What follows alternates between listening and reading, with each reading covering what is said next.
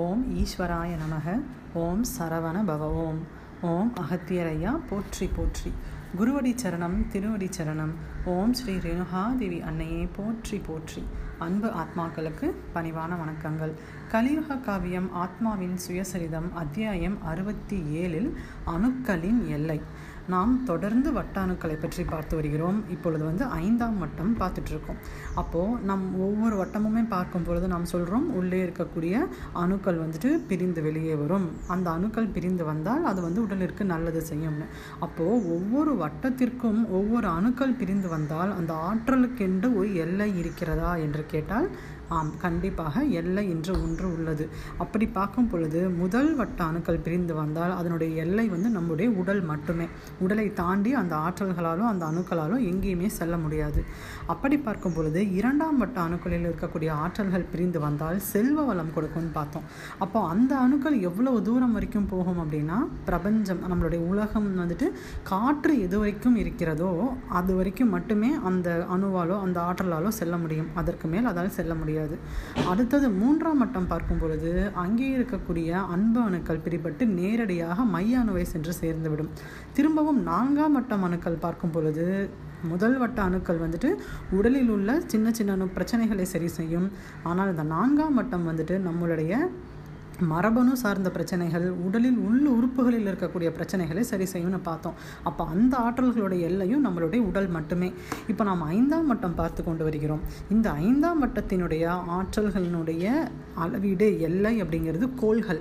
அந்த நவக்கோள்களை தாண்டி இந்த ஆற்றல்கள் வெளியே செல்ல முடியாது. இன்னும் ஆறாம் வட்டம் தாண்டும் போது இன்னும் அதனுடைய தூரம் வந்துட்டு விரிவடையும். புண்ணியம் உயர உயர வட்டங்களினுடைய ஆற்றல்கள் உயர்ந்து கொண்டே போகும் அப்படிங்கிறாங்க. அப்படி பார்க்கும் பொழுது ஏழு எட்டு ஒன்பதாம் வட்டங்கள் எல்லாமே வந்துட்டு அண்ட சராசரம் முழுதும் பிரயாணிக்கக்கூடிய ஆற்றல் உடையது அப்படிங்கிறாங்க. என்னதான் வந்துட்டு அண்ட சராசரம் முழுதும் பயணித்தாலும் அதனுடைய எல்லை வந்துட்டு ஈசனை தொட முடியாது. ஈசனை சென்று அடைய முடியாதுன்றாங்க. ஏனென்றால் எல்லையில்லா எல்லையாம் ஈசன் திருவடியை காண வேண்டுமெனில் அது ஆத்மா அணுவிற்கு மட்டுமே சாத்தியம் அப்படிங்கிறாங்க. ஒரு ஆத்மா அணுவால் மட்டும்தான் வெடி கிள வெடித்து கிளம்பி வெளியே சென்று ஈசனை அடைய முடியும். இந்த அணுக்கள்லாம் வந்துட்டு என்னதான் முயற்சித்தாலும் அந்த அணுக்களால் அங்கே வரைக்கும் செல்ல முடியுமே தவிர ஈசனோடு கலக்க முடியாது அப்படின்னு சொல்லிட்டு சொல்ல வராங்க. ஸோ இப்படி பார்க்கும் பொழுது இப்போ நம்ம வந்து இரண்டாம் வட்டம் பார்த்தோம். அதாவது காற்றினோட தூரம் எது வரைக்கும் இருக்கோ அந்த ஆற்றல்கள் அது வரைக்கும் இருக்குது அப்படின்னு. இப்போது நமக்கு வந்துட்டு முன் ஜென்மங்களில் சேர்த்து வைத்த செல்வங்கள்லாம் அடுத்தடுத்த ஜென்மங்களுக்கு வரும் அப்படின்னு பார்த்தோம். அது எப்படி வரும் அப்படின்னு சொல்கிறாங்க உதாரணத்திற்கு போன ஜென்மத்தில் நாம் யாருக்காவது ஒரு ஆயிரம் ரூபாய் கடன் கொடுத்திருக்கிறோம் அப்படின்னு வைத்துக்கொள்வோம் அப்போ இந்த ஜென்மத்தில் நமக்கு ஏதேனும் ஒரு பிர பண பிரச்சனைகள் வருகிறதோ இல்லை பண தேவைகள் வருகிறது என்றால் நாம் நம்மளுடைய எண்ண அழுத்தங்களை வந்துட்டு கடவுளை தேவியரை பிரார்த்தனை செய்து எனக்கு செல்வ வளம் வேண்டும் எனக்கு இப்பொழுது இந்த பணம் வேண்டும் என்று பிரார்த்தனை செய்தால் அந்த அணுக்கள் அங்கிருந்து பிரிந்து சென்று போன ஜென்மத்தில் யாருக்கு நாம் ஆயிரம் ரூபாய் கடன் கொடுத்தோமோ அவர்களிடம் சென்று சேருமாம். அவர்களிடம் சென்று அந்த ஆத்மானுவை தூண்டுமாம். பணம் கொடுக்க சொல்லி. இது எப்படி அப்படின்னா ஆத்மானுவை பொறுத்த வரைக்கும் கடன் வைத்துக்கொள்ள விரும்பாது அப்படிங்கிறாங்க. எப்போவுமே ஆத்மானுவை பொறுத்த வரைக்கும் இருக்கிற அத்தனை கடனையுமே வந்துட்டு சீக்கிரமாக வந்துட்டு முடிச்சுட்டு இறைவன்கிட்ட செல்றதுல தான் வந்துட்டு ஆத்மானு ரொம்ப குறிக்கோளோட இருக்கும்.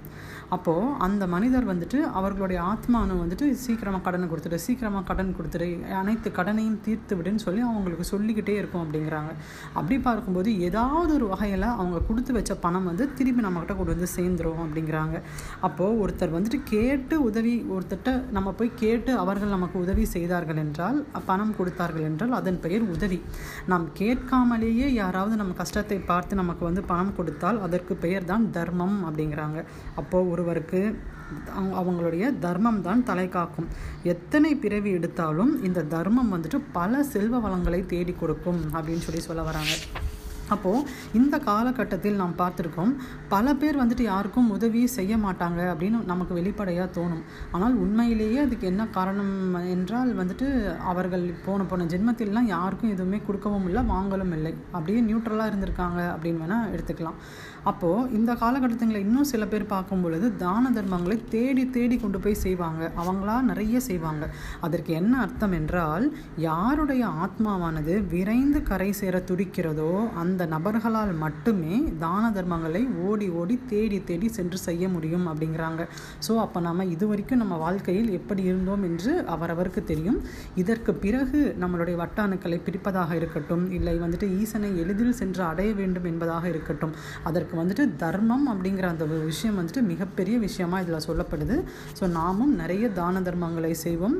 விரைந்து ஈசனை சென்று அடைவோம். இந்த பதிவு இதனுடன் முடிகிறது. புத்தகத்தை முழுமையாக படித்து முழு ஞானம் பெறுவோம். இப்பதிவில் உள்ள நிறைகள் அனைத்தும் குரு அன்னையை சாரும். குறைகள் அனைத்தும் என்னையை சாரும். ஏதேனும் குறை இருப்பின் மன்னித்தருளுங்கள். நன்றி.